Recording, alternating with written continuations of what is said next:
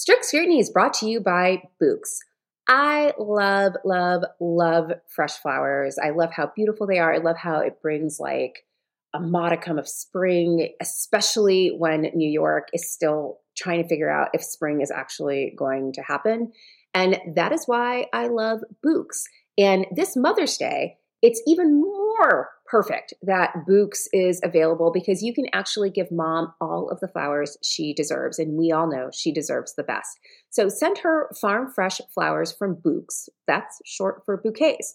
And right now, when you shop at Bouqs, you can get 25% off your entire Bouqs purchase. And not only are you getting 25% off, you're getting access to beautiful floral arrangements that everybody likes because Bouqs is different.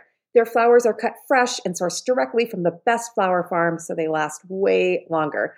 They even have flowers that are grown on the side of a volcano. How's that for commitment? Bouqs has modern designs and unique flowers that you can't find anywhere else. And ordering from Bouqs is simple. You go online, you pick the delivery date, and boom, you're done. So Mother's Day is May 12th, so don't miss out on the chance to thank your mom or the mothers in your life that you love and order your Bouqs now. And with 25% off, you can send some to mom, your wife, your aunt, even your grandma, and to me. So go to Bouqs.com and use promo code STRICT for 25% off. That's B O U Q S.com, promo code STRICT. Bouqs, promo code STRICT. Hey there, Strict Scrutiny listeners. Before we get into today's episode, we've got some breaking news in the case involving Kate Cox, a Texas woman who's seeking to terminate a non viable pregnancy, something that her doctors believe is necessary to preserve her health and future fertility. As we've discussed on this show, although Texas has one of the most restrictive abortion regimes in the country, it also purports to contain a medical exception, which, again, Kate Cox's doctors believe should apply in this case. However, Texas officials have decided that they know better than doctors. We've invoked Gilead ad nauseum on this show in the past, but mostly we've been thinking about it prospectively, like where we're headed. But what's happening now in Texas really does feel like it's ripped out of the pages of The Handmaid's Tale. Texas officials are literally doing everything in their power to force Kate Cox to remain pregnant against the advice of her doctors, against her wishes, and regardless of the consequences to her health and her family and her future. And it's absolutely heartbreaking and completely enraging. So let's give some brief background for our listeners. So, Kate Cox is 31 years old. She has two small children. She is pregnant with a wanted pregnancy. But about two weeks ago, she was informed that her pregnancy has full trisomy 18, a condition that causes multiple structural abnormalities and where the fetus has virtually no chance of survival. She has also made multiple trips to the emergency room in the last few weeks because of severe cramping and leaking, and her OBGYN and maternal fetal medicine specialist have advised her that carrying this pregnancy to term could jeopardize her health and her future fertility.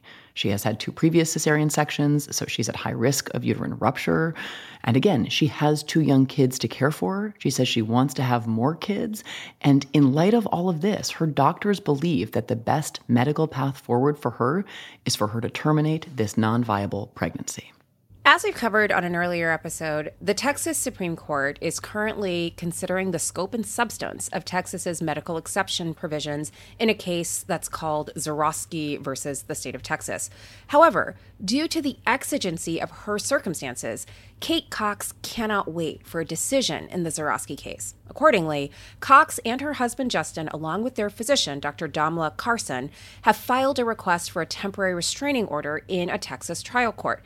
And in doing so, they were represented by the Center for Reproductive Rights and Molly Duane, who has been a guest on the show.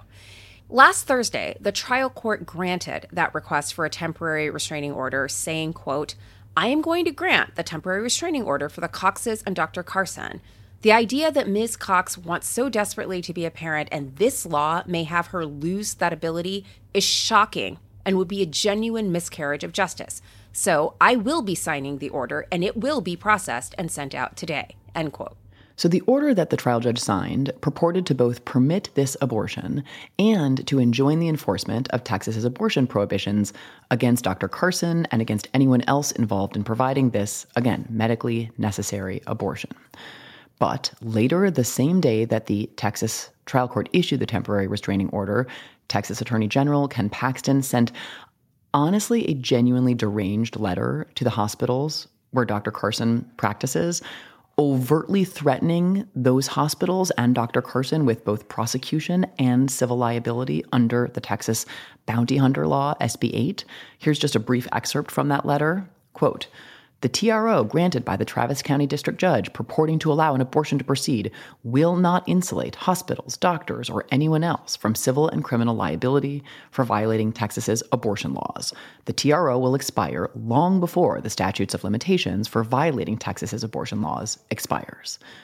I'm going to channel Leah for a minute and just highlight the perverseness of Ken Paxton threatening liability under SB 8 when Cast your memory back. The Supreme Court said that state officials could not be sued under SB 8 since they had no role in enforcing it. And yet here Ken Paxton is using it, wielding it as a weapon. It is just maddening. Ken Paxton wasn't content to just threaten doctors with criminal and civil liability. He then filed a mandamus petition in the Texas Supreme Court, together with an emergency motion for temporary relief, asking the Texas Supreme Court to stay the trial court order, arguing that the trial court abused its discretion in finding that Kate Cox should be able to receive her medically necessary abortion. He said that actually the abortion isn't medically necessary at all, and that the state of Texas will be the one to suffer, quote, irreparable harm the permanent loss of human life if plaintiffs are permitted to obtain an unlawful abortion before an evidentiary hearing can be held end quote and at 9 p.m. on Friday night, the Texas Supreme Court issued an administrative stay of the trial court's order, meaning the trial court's order is currently not in effect. And to translate, the Texas Supreme Court ruled that she has to stay pregnant. She needs to terminate this pregnancy. Her doctors believe she needs to terminate this pregnancy, but the Texas state Supreme Court says she must remain pregnant. Just like let that sink in. Not just historians, also physicians. Right. In the order Friday night, the you must stay pregnant order, the court said it wasn't actually ruling on the merits of either motion, but there's been radio silence since then, and we're recording right now on Sunday afternoon. So we will see what this week brings. But Texas is asking for an evidentiary hearing. So there's a specter of these judges like holding a hearing on whether, in their infinite wisdom, these physicians, scientists, historians, all the things they think they are, they think this woman should be allowed to get this abortion as her condition continues to deteriorate. It's just enraging.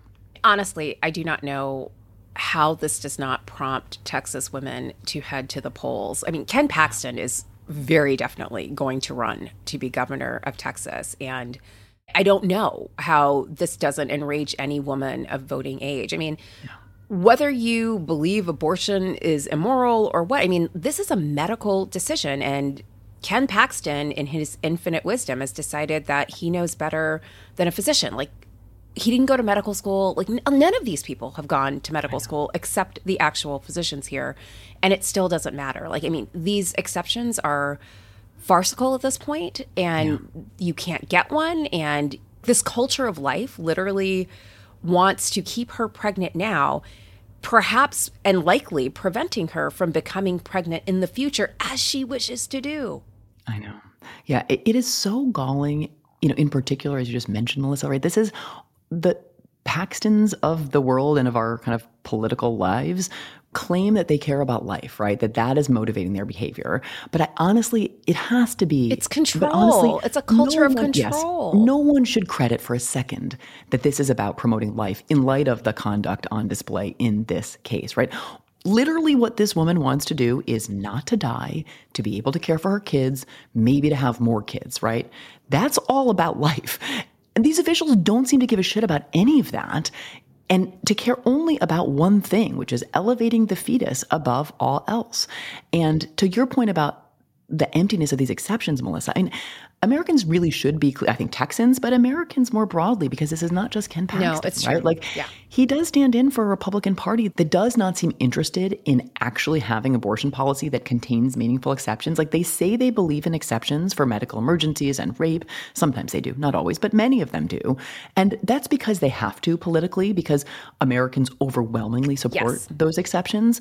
But this is the most compelling possible case for an exception. And it's not enough because they don't actually believe in exceptions. Well, I mean, and the trauma that she's experiencing, literally having to put her life and her family's future in the hands of the Texas Supreme Court is just, again, everyone should be pushing back on this whole idea that this is the party of life. This is a culture of life. This is not pro life at all. I mean, if you were genuinely pro life, you wouldn't be doing this. If you were genuinely pro life, you would evince broad support for parental leave and other policies that support families but but you don't. I mean like it's just absolutely bonkers. Like this whole culture of the pro-life movement is nested in this ethic of neoliberalism that, that it is essentially about like making families do everything by themselves without any government support. And that essentially means making women do everything. Like the whole point is controlling women and keeping them bound to the home and to the family and to this role as wife and mother and that's that's what it's about And it just, this saga just lays all of that bare. So that's sort of ideology and a lot of politics and maybe it's not all just- there because like i mean they want her to be a wife and mother but on their terms not Right. hers. She wants to be a mother again. She wants to care for her kids. She might want to get pregnant again. They're just like no you're gonna like you're gonna stay pregnant for as long as we tell you to stay pregnant and you don't you have no say in any of this. I mean Yeah. that's the part that's jarring it's like like we're going to impose this upon you impose this status this health consequence all of it on you and you don't get to say anything about Right, it. we like get to- that's on the our culture terms, yeah. of life. Yeah. Yeah. bro life not pro life So I think that that it obviously is a case that really touches these much deeper themes in our law and our politics. Um, and but maybe let's just end on kind of like the human level, which is that no one should have to go through what Kate Cox is going through right now, and we hope that you are able to get the care that you need and soon. She spoke, not elegantly, but with unmistakable clarity. She said, I ask no favor for my sex. All I ask of our brethren is that they take their feet off our necks.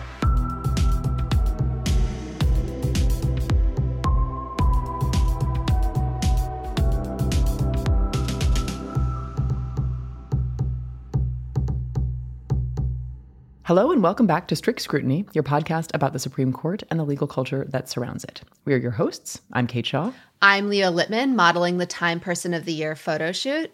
We should describe Leah's attire for the audio listeners. so this is melissa and i just wanted you to know that this is partly my doing. I told Leah she should dress up like Taylor Swift on the Time magazine cover. And so right now, she has a stuffed cat draped around her neck and she's wearing a black turtleneck leotard and it's giving And some Taylor. lipstick, It's- which it's and a Amazing. red and lip, which. I don't usually do, A red and a large stuffed cat as well.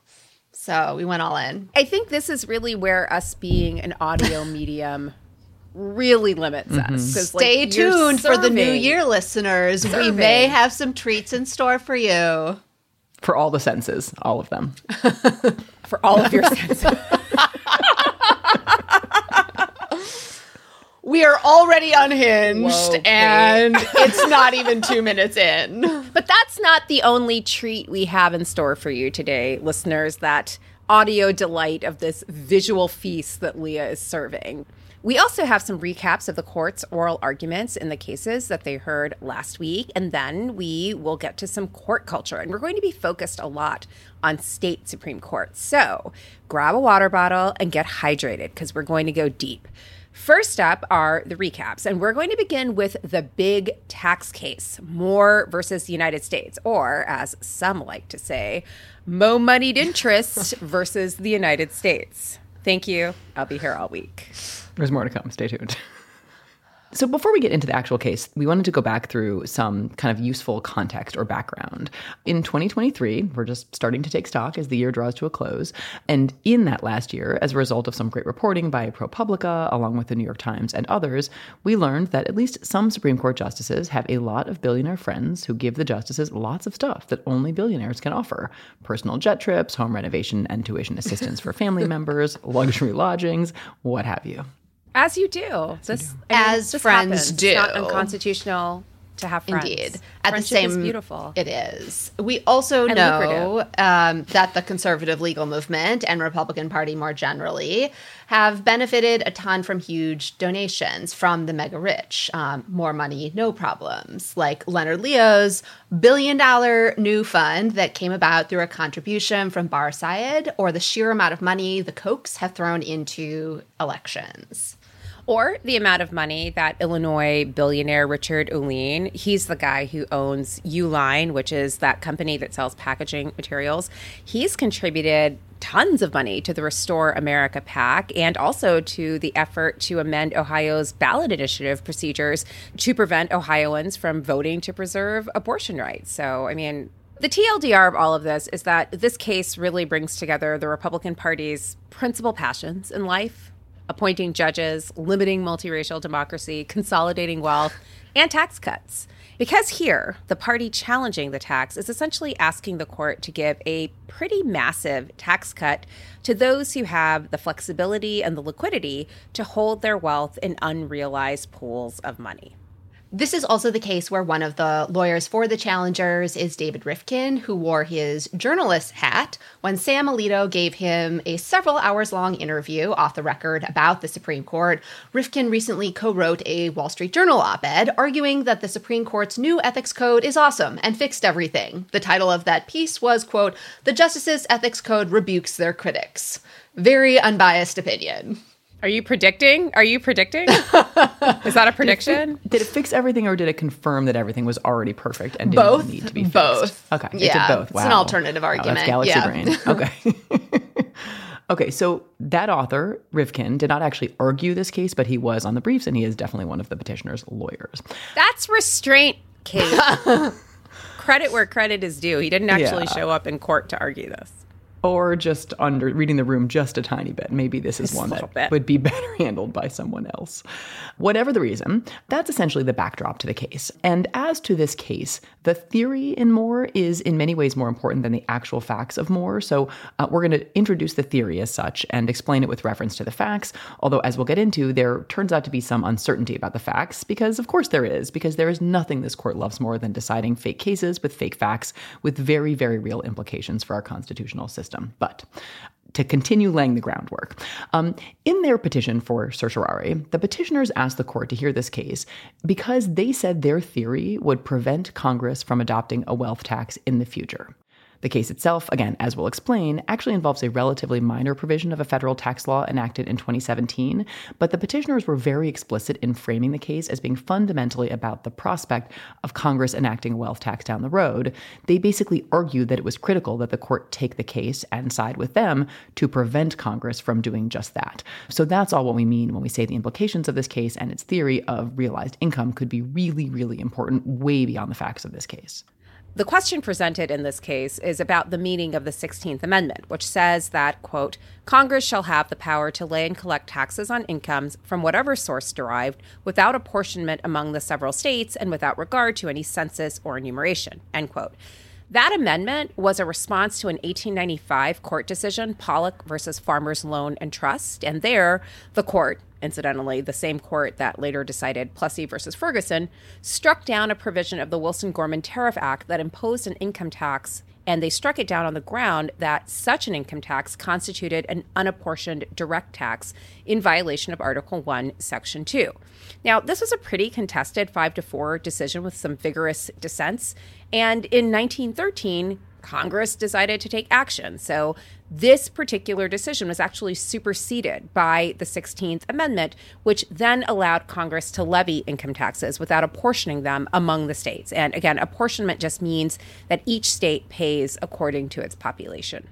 And the petitioners, the challengers in this case, say the question here is whether, for purposes of the 16th Amendment, income, you know, that is taxable without apportionment includes unrealized wealth. Um, if that makes your eyes or ears gloss over, think about it this way. You know, let's say hypothetically, you are some person who owns a corporation. And when the corporation makes money, you put that money back into the corporation because you're just so flush with money, I guess. Um, you know, are those corporate profits part of your income that can be taxed, even though you haven't taken that money out for yourself just yet? And in a lot of cases, our tax laws actually don't tax that as income, but there are exceptions, and this case involves one of them. So the specific tax issue in the case is from Trump's Tax Cuts and Jobs Act, uh, passed back in 2017. That's a one time tax that offsets other tax benefits that the law also includes. So the provision at issue here requires shareholders who own at least 10% of a U.S. taxpayer controlled but foreign corporation to pay a one time tax by including their pro rata share in the corporation as income for one year. And this can be paid all at once or in installments, and there are a bunch of possible deductions. So this is called the Mandatory Repatriation Tax, or MRT, and it reflects the fact that the law gave these companies benefits. It reduced corporate tax rates, it created a tax exemption for dividends from foreign corporations, but at the same time, it created this one time tax payment that was just part of the deal. Now, we earlier mentioned that this case is perhaps a little less factsy, fact adjacent than your typical case or controversy arising under Article 3 should be, because it seems like here one of the petitioners, Mr. Moore, wasn't just a minority shareholder who never received any earnings, but was nonetheless hit by the tax bill. Ann Marimow and Julia Weil of the Washington Post report that the Moores actually have closer ties to the company than their lawyers and their filings suggest. The Post's reporting builds on a tax notes article by Mindy Herzfeld, who's a professor of practice in the University of Florida's graduate tax program. Professor Hirschfeld's research indicates that Mr. Moore was actually a director of the company and he made a contribution to the company that was treated like a loan and for which he earned interest. He later received reimbursements for travel expenses as a director of the company and he invested an additional $100,000 in the company. So, this idea that he's kind of an arm's length investor is not quite as clear based on these facts as the facts in the brief suggest. But what are facts when there is a tax cut to be obtained? I mean, let's not let facts get in the way of a good tax cut and consolidating wealth. Indeed. Um, so, despite Republicans' love for tax cuts, not all Republicans are in favor of this judicial theory of tax cuts. Former House Speaker and Mitt Romney's former running mate and noted liberal squish, Paul Ryan, who shepherded the Tax Cuts and Jobs Act into law, you know, told Nina Totenberg of NPR, quote, I'm not for a wealth tax, but I think if you use this as an argument to spike a wealth tax, you're going to basically get rid of a third of the tax code. That's a big tax cut if you get rid of a third of the tax code. And Sam Alito is jamming out, I'm the tax man. Yeah, yeah, I'm the tax man. Okay, so back to the basic structure of the challenger's argument. Uh, it's really about realization. That is, they say that this is a tax on unrealized income, and they say that under the 16th Amendment, the federal government only has the authority to tax actual income, uh, which they say is income that is realized assuming that the realization issue is the question in this case and the question the court will answer, petitioner's theory could definitely cause a good deal of chaos in the tax code, as we just mentioned, Speaker, former Speaker Ryan suggests. Um, and that's because there are a lot of taxes that actually don't have realization requirements. Justice Kagan had a question to petitioner's lawyer near the end of the argument that laid out a few different kinds of taxes that could be threatened by their interpretation because those taxes don't clearly apply to just realized income as the petitioners seem to define it. So let's play that clip here. So, at the risk of a little bit repeating some of the discussion, um, it, it, seems to me that there are four principal, there may be others, but there are four principal kinds of taxation. Um, that uh, Congress has repeatedly countenanced and that this court certainly has done nothing to get in the way of, that you have to distinguish here. And I just want to make sure I understand your distinctions and whether there's a single distinction that sort of covers all of these or whether each one has a different explanation. So here are my four. It's subpart F, it's S corporations, it's partnerships, and uh, it's uh, taxing on an accrual basis. So give me why it is that you think we can decide for you without putting any of those kinds of very established taxation schemes at risk? At a 10,000 foot level, Your Honor, uh, they all hew to the realization line as it's been developed in the court's cases and by historical precedent. Um, See, I would have thought that none of them hew to the realization line. I, I, I think that. I mean, that's why this is my question, I guess. and Justice Sotomayor also asked a question of petitioner's lawyer that underscored that this realization requirement theory could have really enormous consequences throughout the entire tax code. So let's play her. You're asking us to just announce what realization is out of context. And for the last hundred years, we've been studiously avoiding doing that because we recognize that it's dangerous to do that.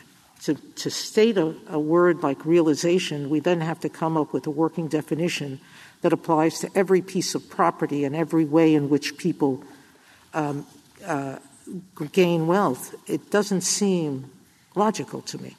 The federal government's brief arguing against this wackadoodle theory had invoked a long history of taxation that seemingly was inconsistent with petitioner's theory, as the federal government explained. As early as 1864, you know, three years after the first federal income tax, Congress enacted unapportioned income taxes reaching individuals' pro rata shares of undistributed corporate earnings. The court upheld that law in Collector versus Hubbard. The brief also noted that Congress can tax, you know, partners on undistributed partnership income, and that Congress's 1913 income tax law included undistributed corporate earnings within certain shareholders' taxable income as well. Ellen Aprill and Donald Tobin submitted a terrific amicus brief that echoed that same theme, as did another amicus brief submitted by Reuven Avi-Yonah, Leah's colleague at Michigan, and Clinton Wallace and Brett Wells. And in that brief, they explained how, quote, non realization rules are essential to prevent tax sheltering and to create a level playing field for all taxpayers, end quote. And the American Tax Policy Institute also weighed in to echo that same argument. So these are some real lightweights. They don't really know a whole lot about tax, but they are coming in to endorse the government's position that crediting the petitioner's realization requirement theory would have broad consequences for tax law writ large, even if it would have great consequences for billionaires with offshore corporate tax interests.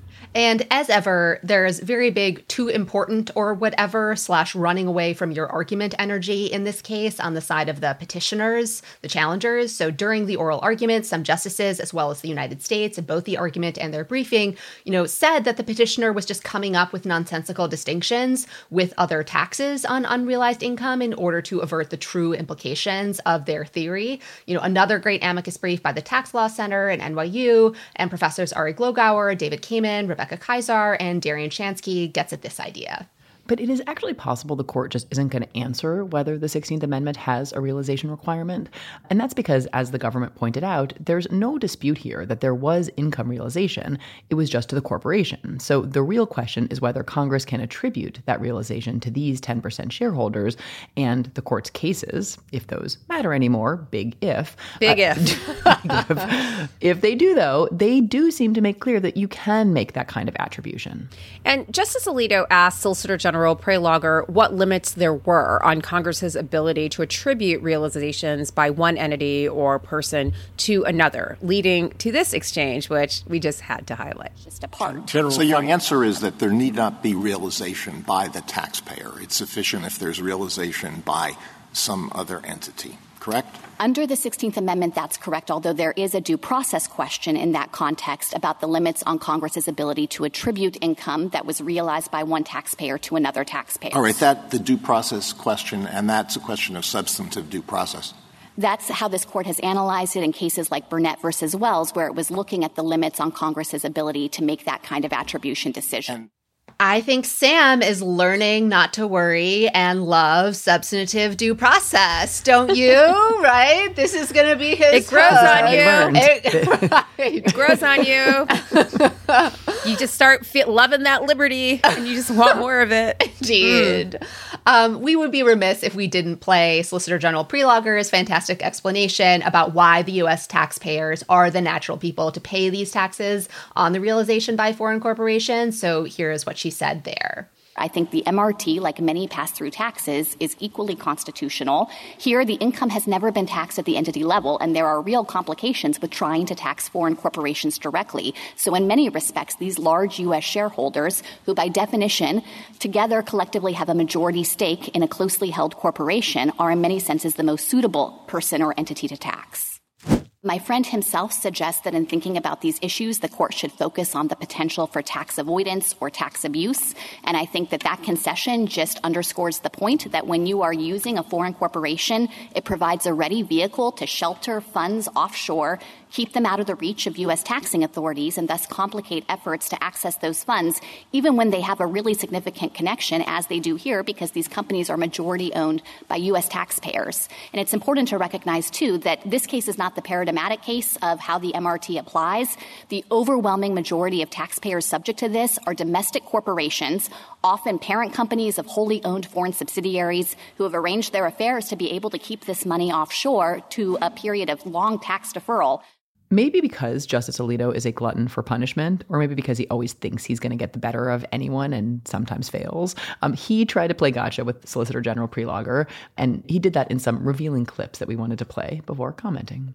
One of your uh, the arguments that you press most strongly, and certainly it has resonated a lot in the coverage of this case, is that the adoption of the petitioner's arguments would have far reaching consequences. Isn't that correct? That's correct.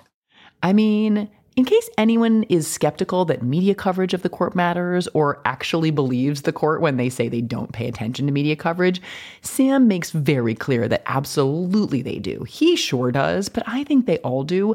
And I think that's a reason that it matters a great deal that we all keep on them because, you know, he's reading this stuff. Oh my God. He has a Google alert for Samuel Alito. For, for sure. sure. He makes his for clerks sure. come into chambers every morning and hate reads the internet with them. I mean, that is definitely definitely part of the job, as far as I can tell. Or maybe they clip out all the clippings for him and present them to him right. like, on a weekly dossier that he reviews as they I assemble his burn book. Too. Yeah, for mm-hmm. sure. Mm-hmm. Um, it, a beat more on this, kind of along the lines of what you were saying, Kate. You know, the Wall Street Journal opinion pages had an absolutely unhinged, hysterical editorial accusing progressives of turning Moore into a tax Armageddon by warning of the consequences the Moore's theory would have for the tax code.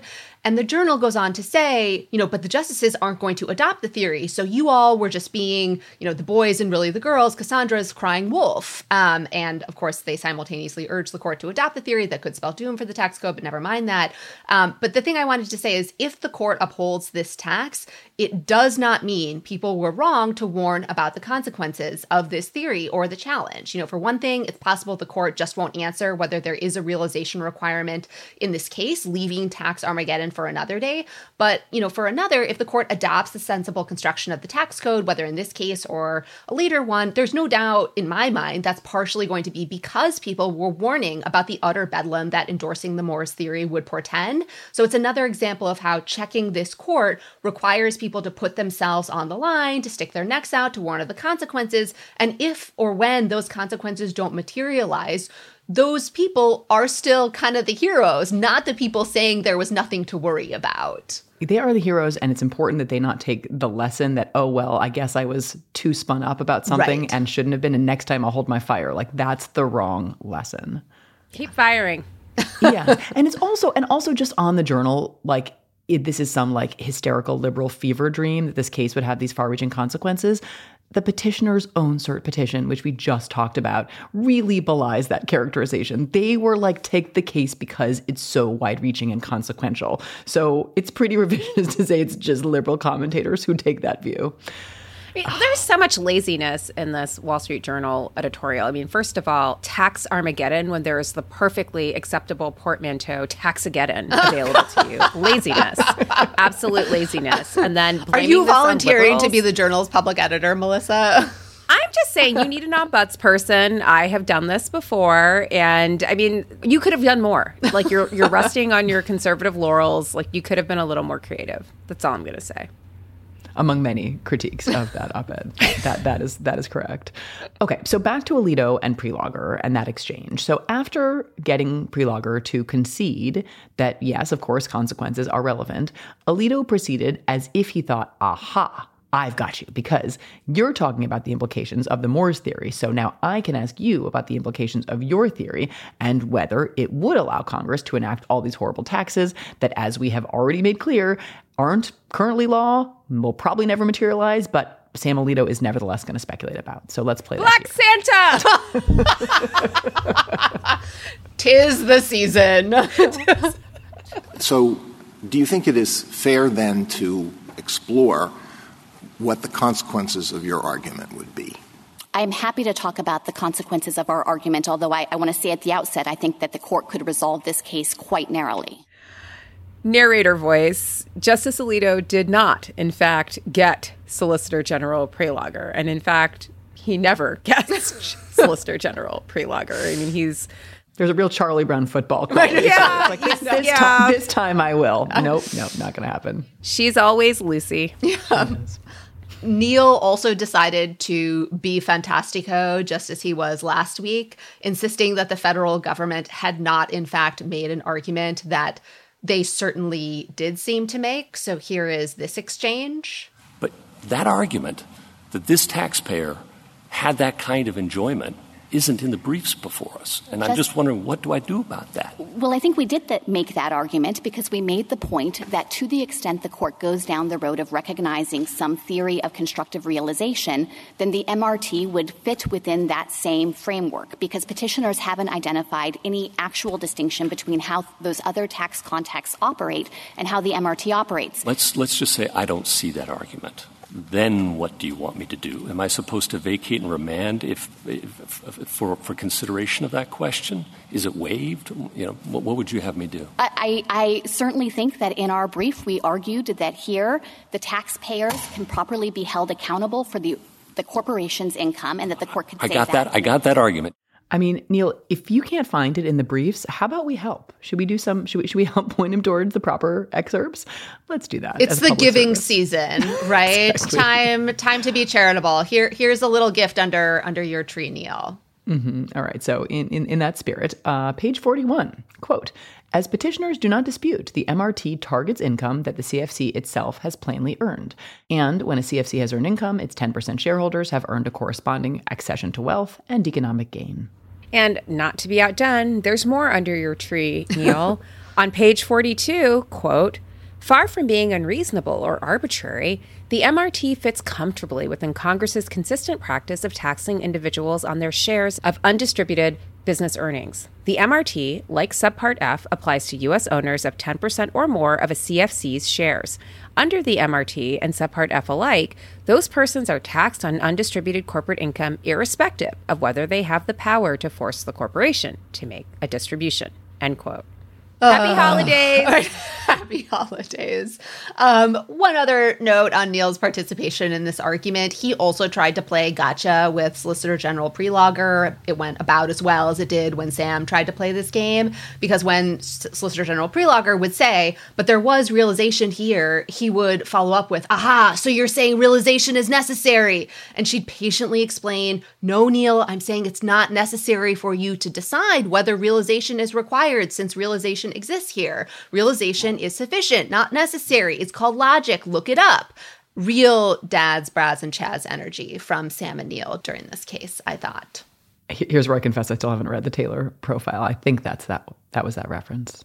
It is. Um, good catch. So, other thoughts on the argument it seemed to me like Justice Kagan is readying herself to launch a comedy tour. Um, that and she is willing to pointedly call back to some of her colleagues' more outlandish questions to draw out the obvious answers to them.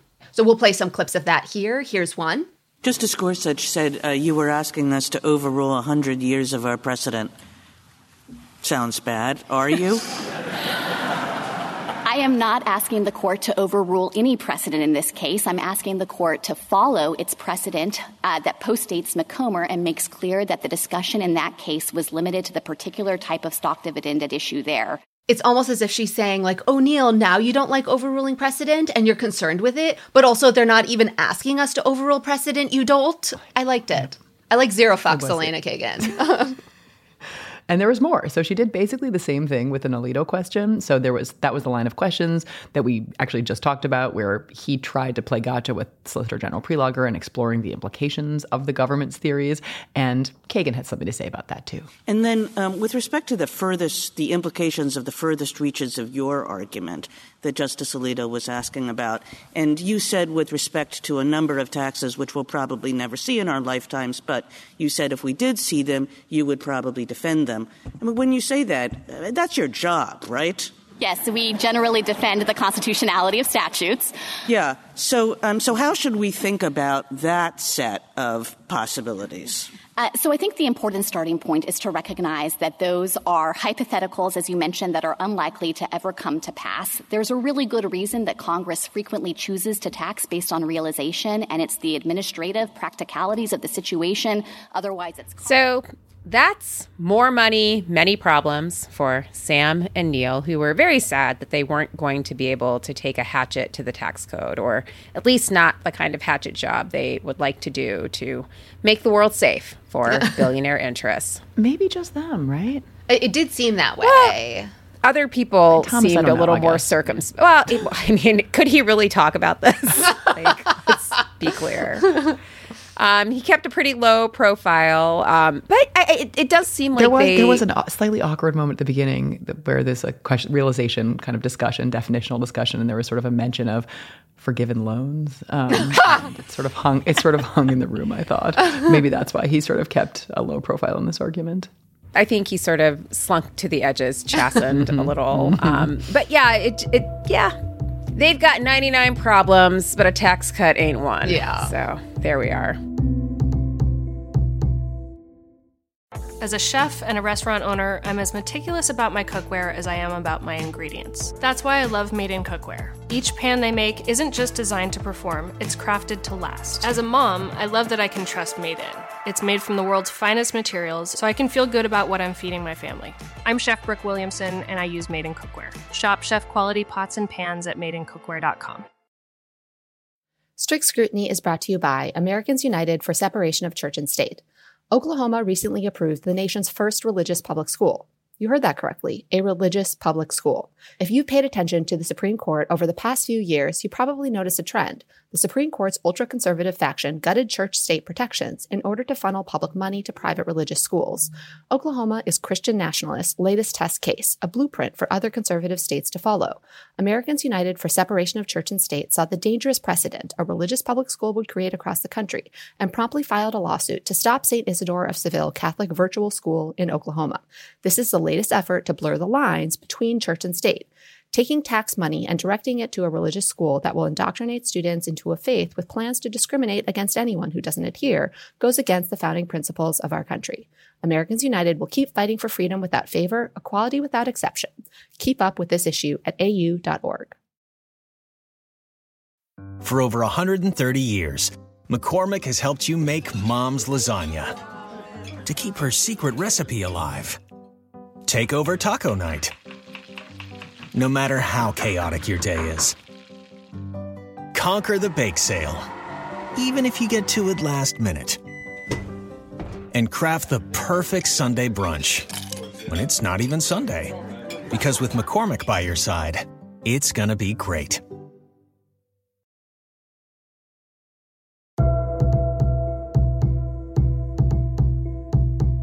To Billionaires Week at the court. In addition to more money, no problems, the court also heard Harrington versus Purdue Pharma, which, as we've mentioned before, also involved hella rich people. I'm sensing a theme in the Supreme Court's docket. I told you, it's Um, Billionaires Week. Yeah. It's like Shark Week. Right.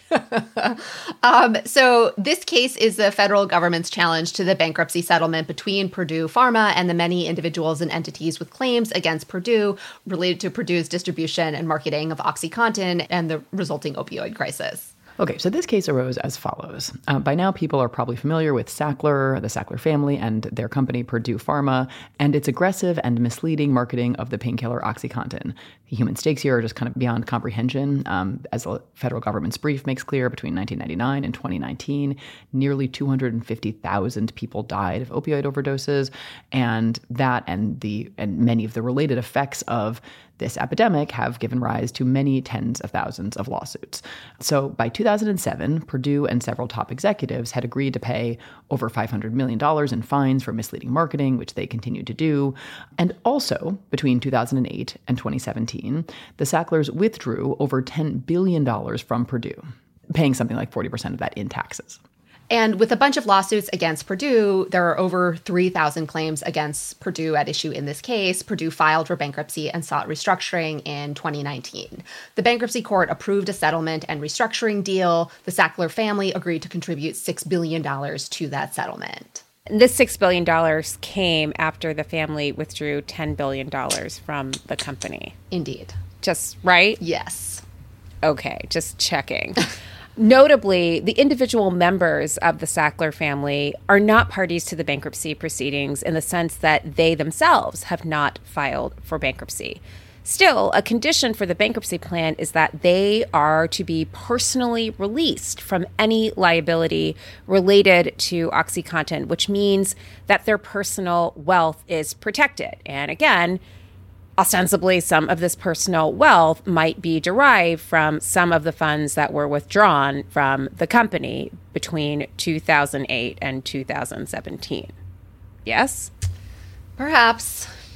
Anyway, leaving that to the side for the moment, the bankruptcy settlement plan is actually incredibly popular. A majority of the claimants voted in favor of the plan, which would distribute millions of dollars to victims of the opioid epidemic, as well as municipalities and states to deal with the after effects of the opioid epidemic in those jurisdictions. And it was approved by both the district court and the court of appeals, which relied on a provision in the bankruptcy code that says a plan may include any other appropriate provision not inconsistent with the applicable provisions of Chapter 11. But the federal government, and in particular an entity within the Department of Justice known as the bankruptcy trustee, basically a watchdog for bankruptcy proceedings who is appointed by the attorney general, then intervened and said the court didn't have authority to release claims against the Sacklers, who were not themselves declaring bankruptcy. The federal government warned that basically this whole agreement could pave the way for massive end runs around tort liability, as rich individuals would escape liability by taking money out of a company. The company would then go bankrupt. The individuals could escape without having to pay out claims by basically holding payouts hostage, contingent on a court releasing individuals from liability. Justice Jackson really brought this out at oral argument, so let's play that here. But you define necessary, as I understand it, as anything the Sacklers require. In oh, order not to, at all. Not okay, at all. so what does necessary mean in your view?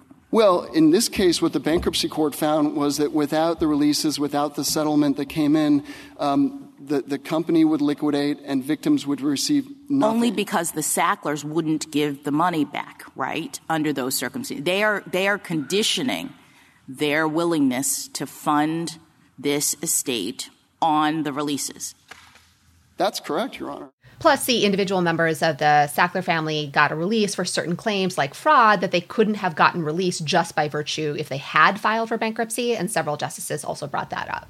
So, the question that the court is answering is whether the bankruptcy code gave the bankruptcy judge authority to approve this plan, extinguishing the Sackler's personal liability. And here's a rough cut overview of the argument, or at least some parts of the argument, because we're not going to include clips for all of this. But the Chief Justice wanted to know why the federal government wasn't invoking the court's major questions doctrine. I don't know, John, because this case doesn't involve an administrative agency making rules, and also that doctrine is totally made up and bullshit. You know, the major questions doctrine does not stand for the proposition that a party can No, just Leah, like Leah, Leah, wave it around wrong. whenever they say someone is No, doing no, a big no. thing. No, it does. This is the new major questions The major doctrine. questions doctrine is basically like a little black dress. You can pull that out and wear that shit everywhere. It works in every occasion. I see. Can I say something in seriousness? Is John Roberts okay? That question was so weird.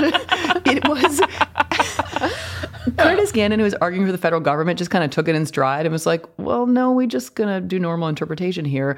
He didn't say, are you out of your mind? Like, what are you talking about? Like, you could have brought what about federalism? What about sovereign immunity? It's literally a completely unrelated and irrelevant doctrine. And Roberts just threw it in as though it were relevant. And I was for a moment worried about him. Well, I, I actually thought this was kind of a Mean Girls moment. Like, like Gretchen Wiener, like stop trying to make the major questions doctrine Yeah, happen. I agree. It's not I going to happen. I But he was like, I think I, I think it could happen, and he, he was pretty committed. And Curtis that. Gannon was like, "No, bitch, stop. It's not. It's never going to happen. It's never going to happen, Gretchen." Yeah. Um, but it, it wasn't just the chief because Justice Kavanaugh also asked about the major questions doctrine. And Greg Garre, who was representing Purdue Pharma, was like, go touch grass, Brett. It's not relevant here. Like, what are you thinking? Justice Thomas suggested the fact that the parties could agree as to a release of these claims against the Sacklers suggested that the bankruptcy court did have the authority to release the Sacklers without consent. And Justice Kavanaugh sort of piggybacked on this, suggesting that bankruptcy courts have been doing this for decades. And indeed, there are a lot of big law lawyers who I think would agree that this is just how restructuring works in the context of mass tort litigation. People take money out of the company, reducing the res, and then getting released from liability on a personal level. And the bankruptcy just is the way that you handle mass liability for mass torts. Alito wondered what would happen if the Sacklers' individual money was untouchable or unreachable, and whether this kind of agreement might be the only way to get that money to help pay claimants. And that seemed to be gesturing at like the equities and practicalities of the case, um, which Justice Kagan repeatedly referred to rather explicitly in these clips we'll play here. It's overwhelming, the support for this deal. And among people who have no love for the Sacklers, among people who think that the Sacklers are pretty much the worst people on earth, um, they've negotiated a deal which they think is the best that they can get. I mean, your position rests on a lot of sort of highfalutin principles of bankruptcy law. But another highfalutin principle of bankruptcy law is you're supposed to maximize the estate. And you're supposed to do things that will effectuate successful reorganizations. And it seems as though the federal government is standing in the way of that, as against the huge, huge, huge majority of claimants who have decided that if this provision goes under, they're going to end up with nothing. And as those clips and, you know, Justice Alito's question and I think Justice Jackson's question earlier as well suggested, like these arguments had an odd feel to them in that the justices, really all of them, were quite focused on and willing to talk explicitly about the equities in the case. We kind of noted that that would likely be the case when we talked about this case in our term preview that, you know, the equities, the whole idea of fairness for those who had been wronged in this entire opioid epidemic would be something that would concern the justices. And Justice Jackson floated something that suggested that maybe the release of non parties would be allowed in some cases, but not necessarily in this one, given that the assets that the Sacklers hold privately are assets that actually came from the company. And this was the whole point I was making earlier about them withdrawing some of the funds from the company before it proceeded to bankruptcy. And so let's play her here.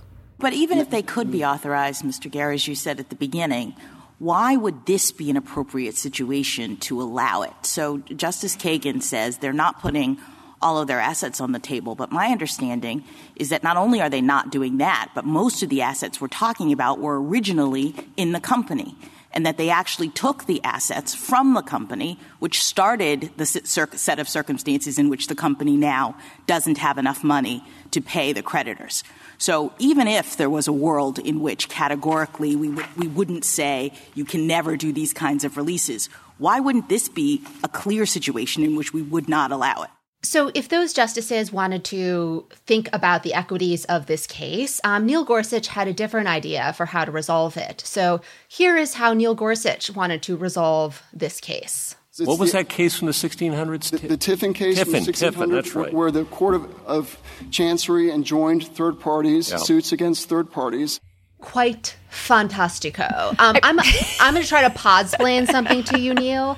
If you want to know whether the modern bankruptcy code authorizes a particular kind of settlement in this massive tort litigation that involved a quarter million people dying and massive fraudulent aggressive marketing of a deadly drug i'm just not sure that invoking the tiffin case from the 1600s and the court of chancery is the way to do that. I don't know You're missing the deep points he's making. i see i see This was an odd aside from our favorite textual healer. I mean, like, I would think the bankruptcy code would get him super excited. Like, you know, parsing the bankruptcy code. And instead, we are taking all the way back to the Star Chamber. He can't remember when he should be applying textualism or originalism. Like, he knows it's one, mm-hmm. but it's difficult for him to, like, keep the true kind of sorted into their proper categories. I do think that whether because of the Tiffin case or not, uh, Gorsuch is leaning against approving this plan, right? He's leaning, I think, toward siding with the federal government. Maybe Jackson, too. Um, Maybe, yeah. But I think probably the rest of them approve the plan under these circumstances, even if they're worried broadly speaking about immunizing some private parties. I think that this is a unique enough set of facts, partly because of yeah, the Melissa, the factual components right. that you've been bringing yeah. out, that they could cabinet and yep. approve this settlement here. So I think that's my sort of soft prediction. Yeah, same. Um, so, one other argument the court heard this week in Muldrow versus City of St. Louis about how to establish unlawful employment discrimination under Title VII. The plaintiff employee in the case was transferred, she says, because of her sex. The Court of Appeals said that transfers don't necessarily establish employment discrimination unless you show the transfer imposed some adversity on you, like less pay or less convenient working conditions. The plaintiff says that's not required since she didn't want the transfer. She says a new position is less prestigious, even though it has the same rank and pay. This case is sort of unusual because I think there are two very different coalitions pulling for the petitioner here, Jatonya Muldrow. So the obvious group behind Jatonya Muldrow are civil rights lawyers who have focused on the case because valid workplace discriminations are often dismissed in court because of the requirement that plaintiffs have to prove that they were actually injured or harmed by the employer's action. So, Jatonya Muldrow, who is supported by the Biden administration, maintains that Congress never intended to impose such a requirement regarding job transfers in Title VII. And so civil rights lawyers are all over this and supporting her for that reason.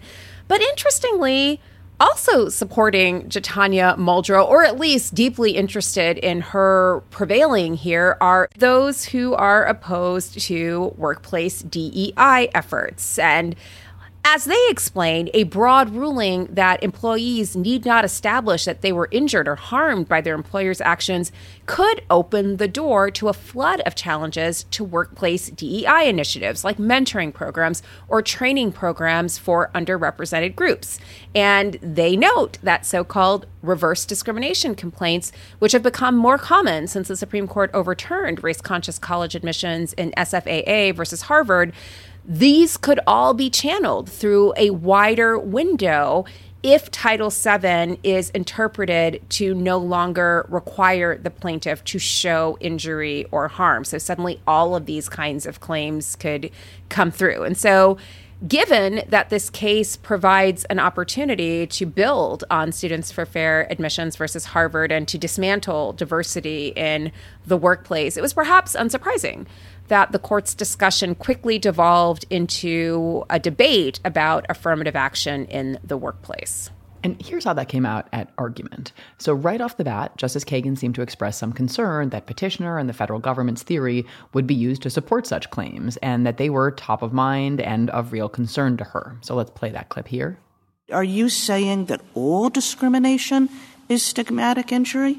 Like, no. I, I mean, because you started with, you know, making people worse. I mean, there are differences and distinctions that people can make on the on the basis of protected characteristics that make people better off, right? I mean, if if I decide one day that you know every woman in my workplace should get a raise, I mean that makes women better off.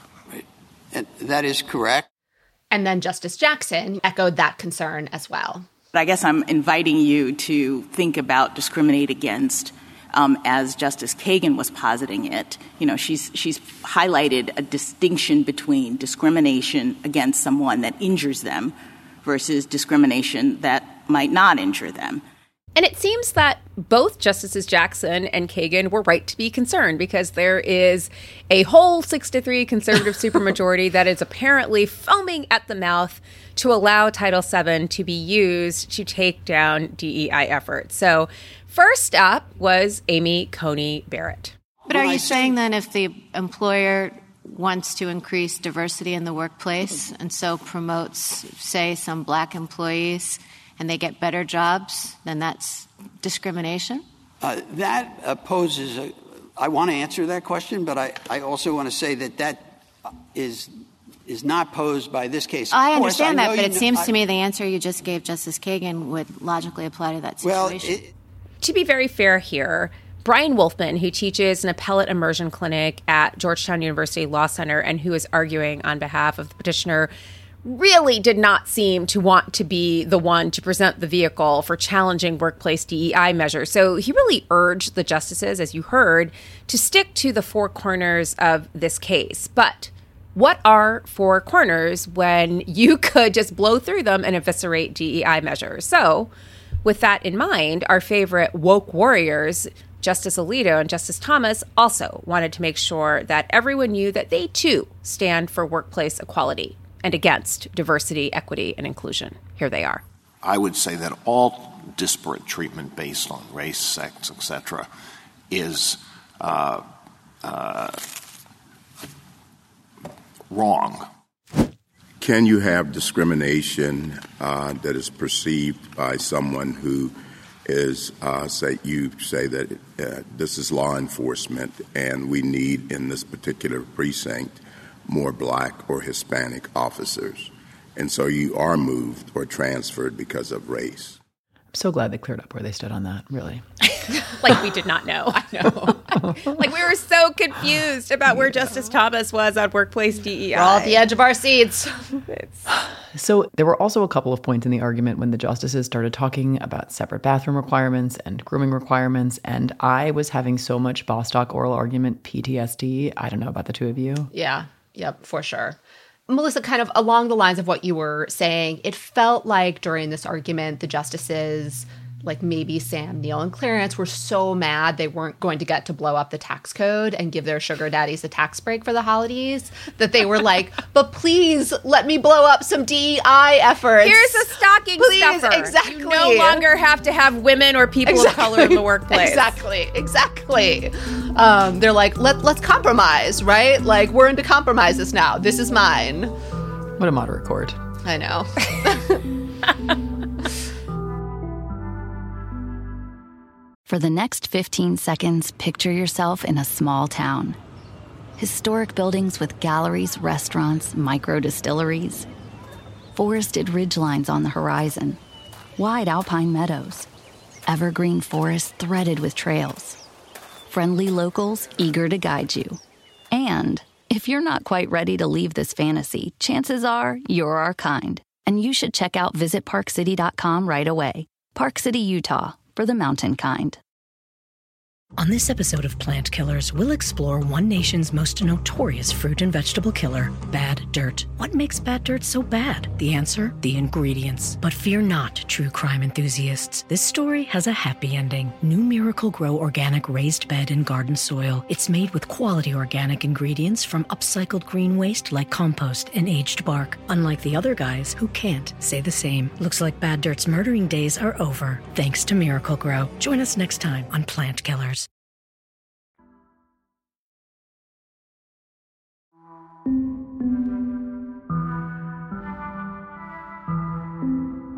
We need a palate refresher, Yes. a palate cleanser. Let's let's do some court culture. It was a really Billionaires Week was very traumatizing. Yeah, it really was. It was a lot. It was. It was. Unless you were a billionaire, then it was exhilarating and amazing. But if you were not a billionaire, it was very alarming.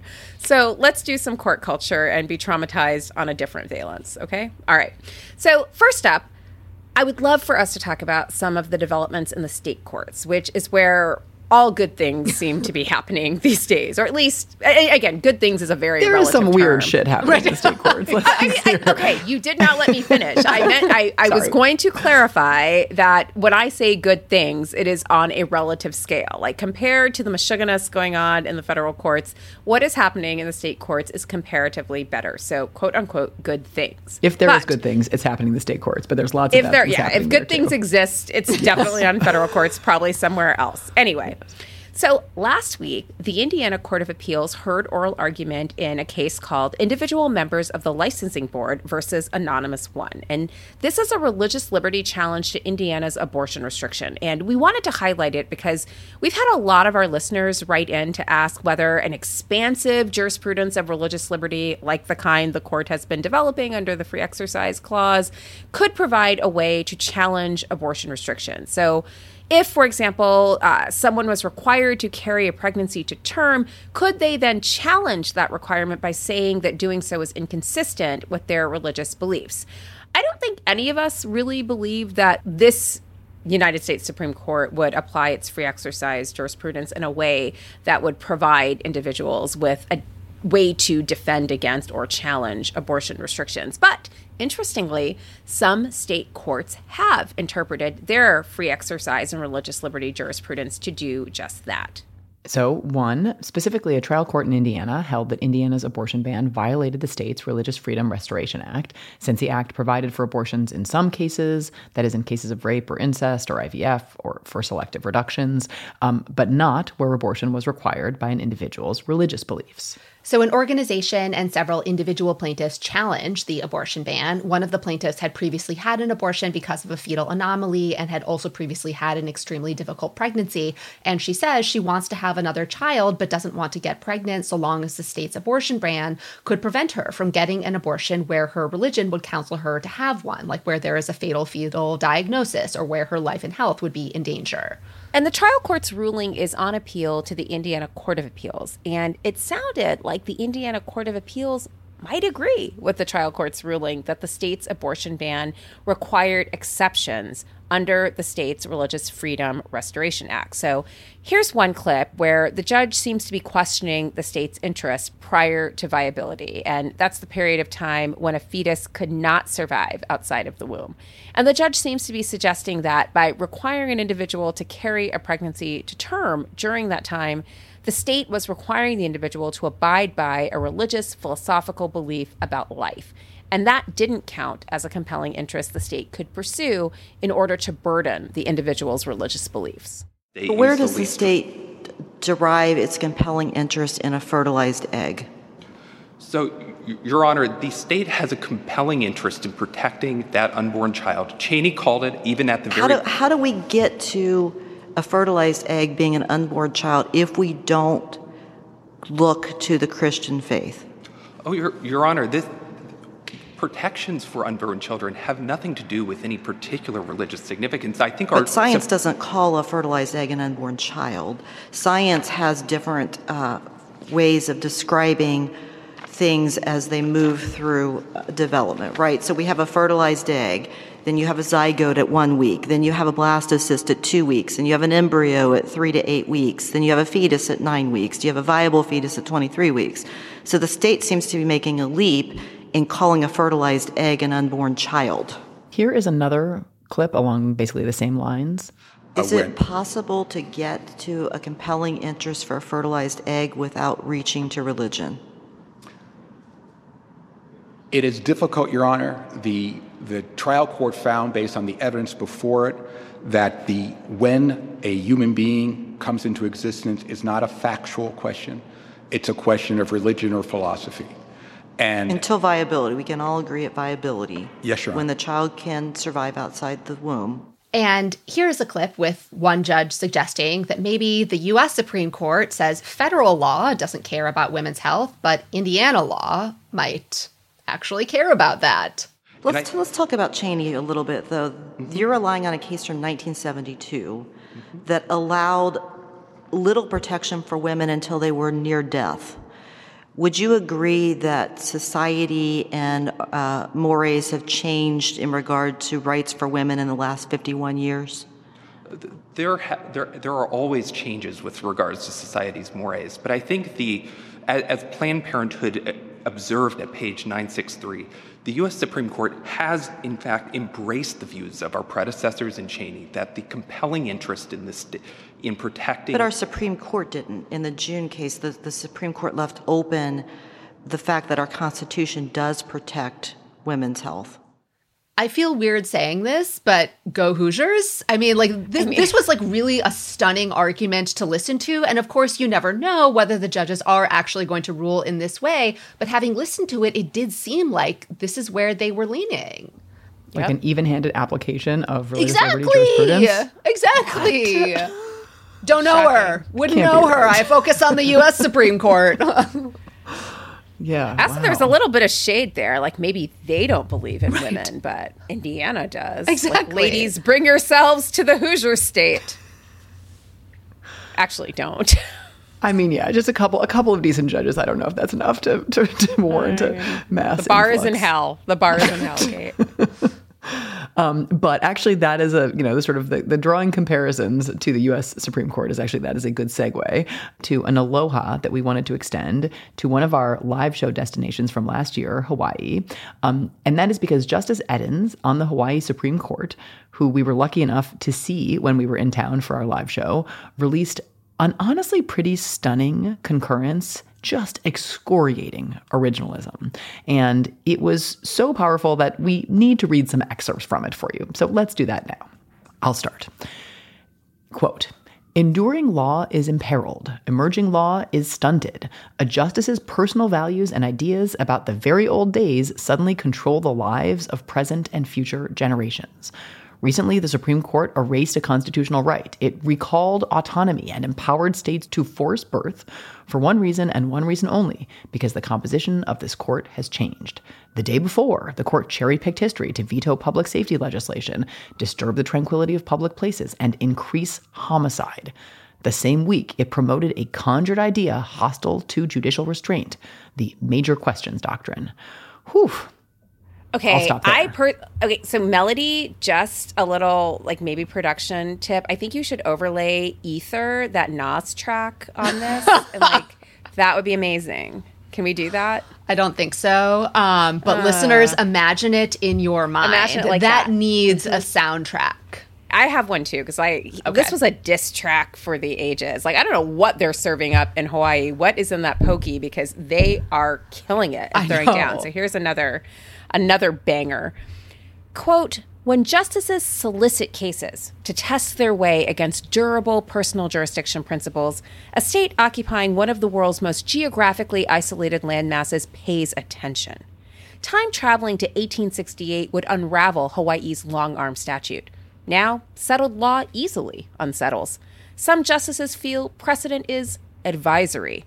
Before the court's hubristic originalist arrived, everyone got it wrong. Well, mostly everyone. See Dred Scott versus Sandford, enslaving human beings and denying citizenship based on race because the Supreme Court must interpret the Constitution, quote, according to its true intent and meaning when it was adopted, close parenthetical. All others, Hall of Fame jurists to 1Ls, held egregiously wrong headed views. Only public meaning at inception counts. Traditional methods to interpret the constitutional are unacceptable. Damn! Oh 911, I'd like to report a murder. Whoa! And it somehow ends like on a more hopeful, optimistic note. So it concludes with In Hawaii, the aloha spirit inspires constitutional interpretation. And then the justice quotes a Hawaii proverb that says, Hesitant walks the humble hearted. And he continues, A humble person walks carefully so they will not hurt others. The United States Supreme Court could use a little aloha. I said what I said, bitch. I know. I know. Wow. Wow. Justice Eddins. Oh my gosh. Whew.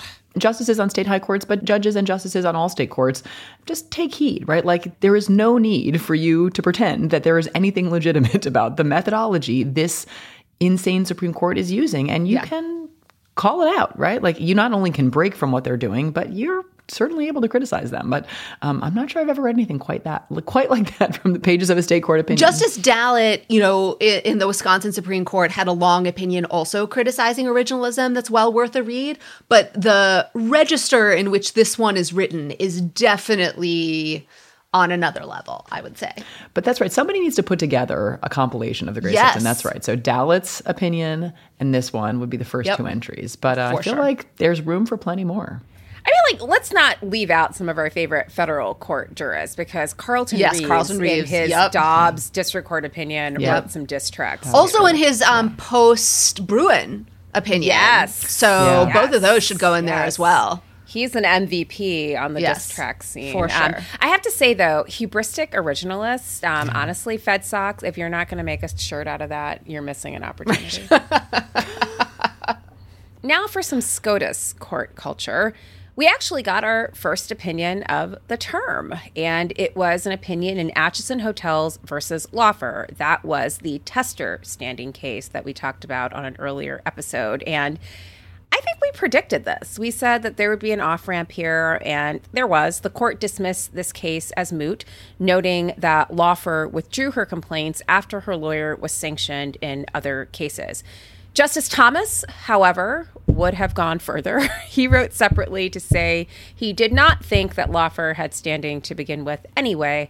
And Justice Jackson wrote separately to say that she had doubts about the court's practice of vacating, essentially undoing, lower court opinions after a case had become moot, but that she would follow the court's current practice in light of precedent.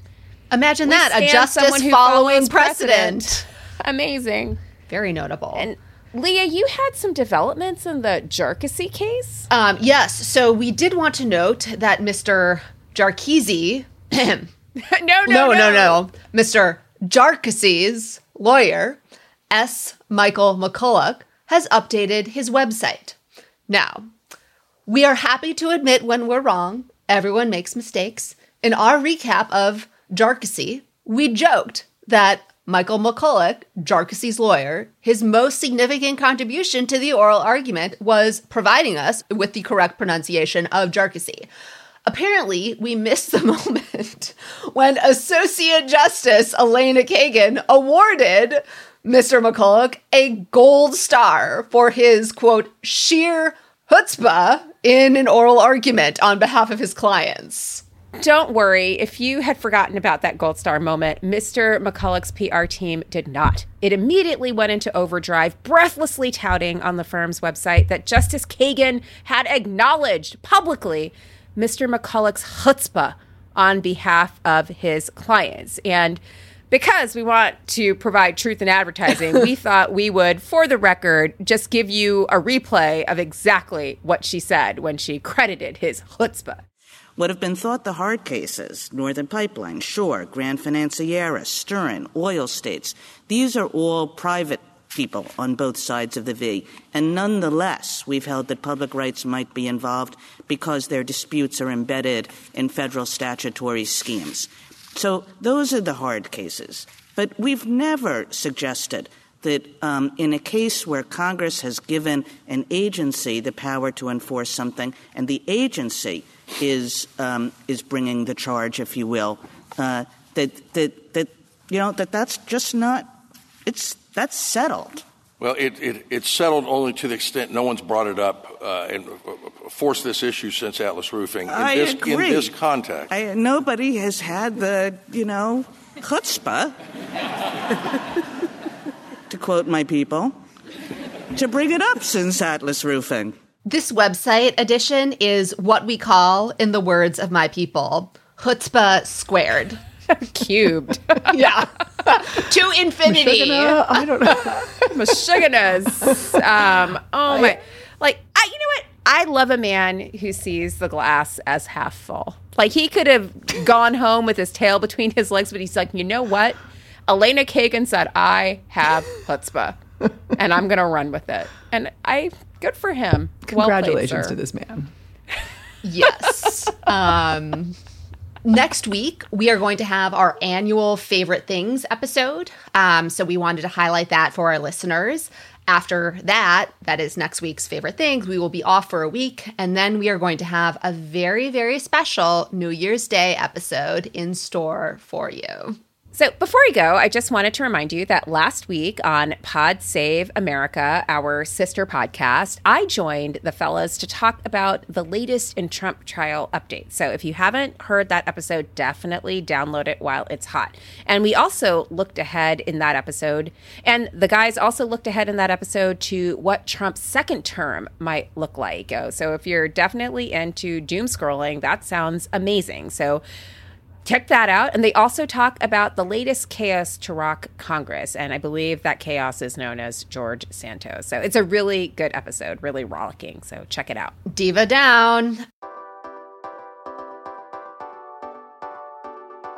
Strict Scrutiny is a Crooked Media production, hosted and executive produced by me, Leah Litman, Melissa Murray, and Kate Shaw. Produced and edited by Melody Rowell. Our associate producer is Ashley Mizuo. Audio support from Kyle Seglin and Charlotte Landis. Music by Eddie Cooper. Production support from Madeline Herringer and Ari Schwartz. If you haven't already, be sure to subscribe to Strict Scrutiny in your favorite podcast app so you never miss an episode. And if you want to help other people find the show, please rate and review us. It really does help. I live by routines, especially my same day delivery routine with Shipt. Because when Sunday rolls around, I'm not scared. I got my shopper on the way with all my favorites. Shipt, delight in every delivery. Learn more at shipt.com. For over 130 years, McCormick has helped you make mom's lasagna to keep her secret recipe alive. Take over taco night. No matter how chaotic your day is conquer the bake sale, even if you get to it last minute. And craft the perfect Sunday brunch when it's not even Sunday. Because with McCormick by your side, it's gonna be great.